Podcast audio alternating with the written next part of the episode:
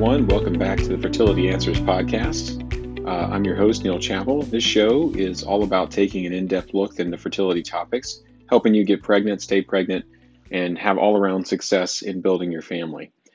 I am a reproductive endocrinologist at Fertility Answers, which is a fertility clinic located down in South Louisiana, um, and welcome you to check out more information about us and what we do on fertilityanswers.com. But now let's get on with the show. So I'm still getting questions every single day about the vaccine, uh, the COVID vaccine, of course. And we have mountains and mountains of data that have come out since our last uh, podcast on the vaccine, which I believe was back in December. So I really felt it appropriate to take uh, another moment and distill down what we've learned, what we know, and try and put to bed some of the myths and misunderstandings that are just laden uh, with this vaccine. I'd like everyone to make the best decision. Let's arm each other with information that, that, that has a little bit of grit and a little bit of fact to it. The, the, the fact of the matter is, numbers are on the rise. Just looking at the CDC data uh, this morning, which is the end of July 2021, we know that the cases in the US are up fivefold. One month ago, the rolling average was 12,000 cases a day. Now we're over 60,000 cases a day. And it's only getting worse, to be honest. Uh, this is largely due to the Delta variant, which, as you are hearing, I'm sure, is just much more virulent than the original strain. It's just much more infectious. It doesn't seem to be more deadly, um, but it is absolutely more infectious. And the way I explained, or the way I've been explaining that to patients is say, you know, part of the ability for a virus to infect folks is its ability to replicate itself really quickly and then uh, overwhelm its host. And the Delta variant is just really good at doing that. Uh, kind of a, the original variants, they reproduce like humans, slow and steady and with a little bit of difficulty. Um, this particular Delta variant is more like reproducing like rabbits, quick, fast, and just overwhelming the system.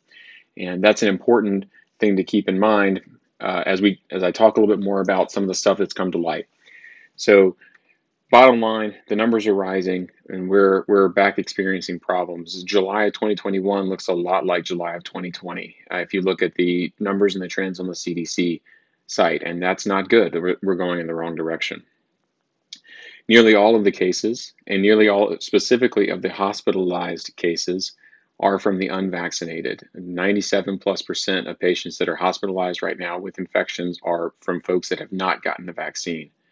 It is pretty abundantly clear that the vaccine is not 100% effective at preventing the virus, but it is extremely effective at preventing significant symptoms, including hospitalization and, of course, death um, from COVID, and and this really cannot be underscored.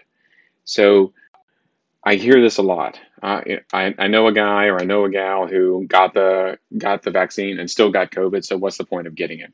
Yep, I hear you. There are folks that have gotten the vaccine and are getting COVID. There are folks that got COVID and are getting COVID. Uh, reinfections are, are on the rise as well. And that's because this Delta strain is just really, really good. The vast majority of infections are in folks that did not get vaccinated. So, yes, the vaccine is not 100% effective. No one ever claimed that it was. But the vast majority, 97 plus percent of people that are getting the vaccine, are not having to go to the hospital. They're having very mild symptoms at best, if symptoms at all. So, I would say that that is a reassuring sign that the vaccine, while not 100% effective at preventing COVID, is as close to 100% effective at preventing COVID um, uh, adverse effects and is still something that's much better than than nothing. Uh, I hear a lot of, oh, I'm just waiting to see what the long term effects of the vaccine are. I, I think we are at a point in the vaccine's life that we can say we are seeing those effects. And what I mean by that is the vast majority of side effects from vaccines, and this is from decades of study of vaccines, the vast majority of effects from a vaccine are seen within the first two months. And we are several months in uh, to the administration of these vaccines. Literally, millions of vaccines have been given. Uh, uh over a quarter billion vaccines have been given, according to the CDC data. and and and that's been long over the two month timeline. So we are uh, we, we have a really good foundation of data to go off of. Most of the short term side effects vastly, vastly, vastly outweighed by the COVID uh, side effects.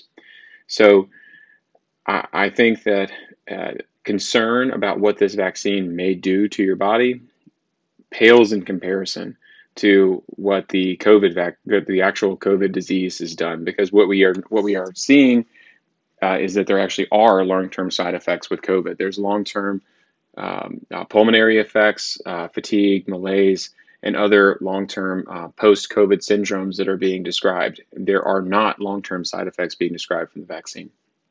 So I don't know that that argument holds a lot of water at this point. Um, again, a lot of folks say, oh, I already got COVID. I don't need the vaccine. Well, not Delta, and the vaccine does provide uh, a significant increase in defense, and defense is our best offense against this pretty rough disease. Uh, the, the next one was the concern about Bell's palsy. Actually, the data don't really substantiate that the vaccine causes Bell's palsy. If you look at the incidence of Bell's palsy and the reports of uh, folks that get Bell's palsy with the vaccine, the incidence is no different than the general population. So just because you see something that happens in a studied population does not mean that there's actually cause from that. In other words, if you look at a 100 people and five people got Bell's palsy, well, is that normal? If you look at another 100 people, does five, do five people in that other, next group look like they get Bell's palsy too? And the answer is yes. There's no increased incidence in Bell's palsy in the uh, in the vaccinated group compared to the general population. So while there may be a relationship there, it's not immediately clear that that is true. The the next uh, argument that I hear is we have medicines to treat COVID. Well, we actually we, we kind of don't. So medicines that we use don't treat COVID; they treat the symptoms. And what that is doing is not uh, the, the the treatment of the symptoms is still worse than the contraction of COVID itself. So if you compare the side effect profile and the efficacy of any of the medicines that are published out there that treat COVID, all of them actually pale in comparison to the vaccine. The side effects of the vaccine are are more tolerable, less severe, and uh, and the efficacy of the vaccine in ameliorating or preventing COVID is significantly better than any other published medicine out there. So, if you want to talk about medicines that treat COVID, the vaccine is probably the best and the safest. So, those I feel like are kind of the misunderstandings uh, that I that I get from patients when they say, "Oh, I want this, I want that," I'm waiting for more data. Even though we have 170 million people that have been vaccinated already in the U.S. alone, we don't. I don't know that we need more data there. I, I kind of want to tackle the the myths. Um, so misunderstandings is one thing, but there are also just outright myths that are just factually inaccurate that I really need to just kind of once and for all put my foot down and say this is factually inaccurate, not true, and has been proven to be not true. I hear this every single day that the vaccine causes infertility. Absolutely no, it does not. And this has been pretty well studied at this point, and we can say that no, this, this vaccine does not get into the placenta. It does not induce antibodies to the placenta. Uh, there was an article that was up for three days that said maybe maybe the vaccine causes issues with fertility because it shares some genetic code with the protein in the placenta. But the protein in the placenta and the code in this in, in the vaccine actually look nothing alike, and therefore the immune response to each of these is completely different we've shown pretty conclusively now that that they are not related to each other. And what the the analogy that I tell patients is, sure, you might you know, Gone with the Wind and the Bible might share a few similar words, but they would never be confused. And that's very that's a similar thing as to what they were proposing with this article, which by the way was redacted, but it's probably the most common thing I hear is this article that was up for three days is probably the one thing that's most cited, even though there's no scientific basis and it's been proven to be false uh, with multiple studies. Um, uh, the vaccine does not increase the risk of miscarriage. We've studied women that are trying to conceive. We've studied women that have gotten pregnant.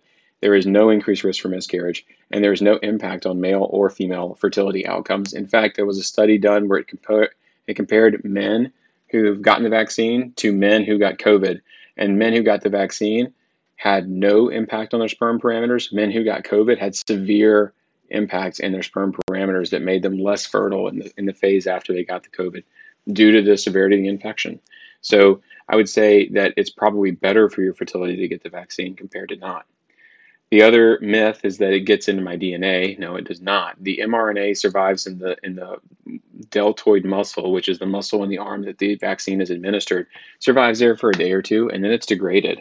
Um, the the information in the in the mRNA generates proteins that mount an immune response, and then they're degraded.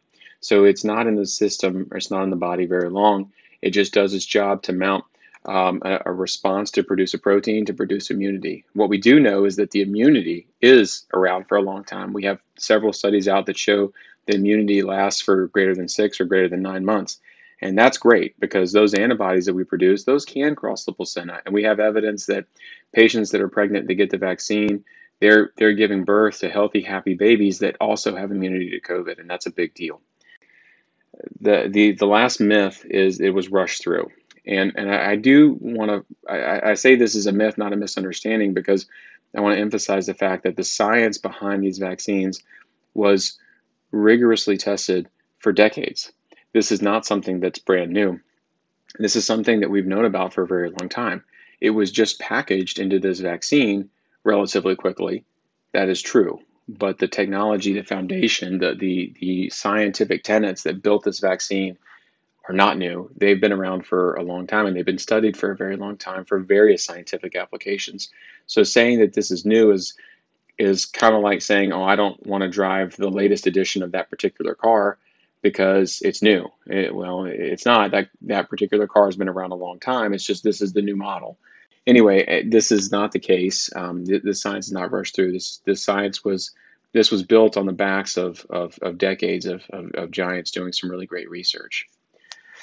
Now, because this is Fertility Answers podcast, I'll, i want to focus a little bit on pregnancy. I talked a little bit about COVID, not the COVID vaccine not causing infertility, and and that's just been a hot button for me because despite all these people out there putting out good information uh, about how that is just blatantly false, it's probably the thing I hear the most. I don't understand how one little three-day article can can have that much of a ripple effect, but but man, man did it. So please, if, if anybody's out there hearing that, point them in this direction or, or really any direction of a medical professional, and they'll tell you how wrong that is. But uh, the New England Journal of Medicine published just last month a really great comprehensive article on thousands of women that were pregnant while getting the vaccine, and I wanted just to highlight that uh, as we close today. 35,000 women were in the VSafe reporting program, and, and, probably most of you know if you get the vaccine, you're, you're registered for this program that, that tracks your outcomes. And uh, in this VSafe program, 35,691 patients reported uh, as being pregnant. And of those, 3,958, so almost 4,000 respondents in that program actually took a telephone call to actually answer some questions about how they did and how they were doing. And that's where we got this data. So 4,000 pregnant women who got the vaccine were willing to give a phone survey to give us this information. So we're definitely grateful for those participants. And what it showed is that the miscarriage rate um, in patients that, that were pregnant and got the vaccine was 13%, with a live birth rate of 86%. And those are consistent with, with the normal general population. Uh, a miscarriage rate of, of roughly 15% is what is a normal miscarriage rate, unfortunately. And it is unfortunate that miscarriages are, are all too common. I promise to do a podcast on recurrent miscarriage soon. Um, but that is a, that is normal. That's not elevated from what we would expect in, in any in any pregnancy. Um, preterm birth, there the incidence was nine percent, which again is normal. Uh, the incidence of, of preterm birth in the in the U.S. has been nine percent for a very long time. What we call small for gestational age is 3%. That's actually a little lower than what I typically quote for the risk, the general risk in the US uh, for small for gestational age. What that means is that uh, babies that were born smaller than you would expect for how, how far along they were in pregnancy when they were born. Uh, there were no neonatal deaths, meaning that all the infants that were born survived past 28 days. Uh, and then at that point, that's not tracked in the same way. And the bottom line is, if you look at these 4,000 women that were that, that that gave their time to to do these phone interviews, there were no differences in any uh, of the obstetric or pregnancy outcomes compared to what we would expect to see based on on national averages over the over the over the years. Soundly reassuring that, that the vaccine is, is safe not only for adults, but uh, for, for most adults, um, but also for folks that are both trying to conceive uh, or already pregnant. And what we what we do know is that COVID and pregnancy is a huge deal, and and there are multiple complications associated with that, both short and long term. So this is just another uh, plea from a medical professional that that um, is very invested in, and cares very much about having good outcomes. Please, please, please, if you haven't already, please consider getting vaccinated.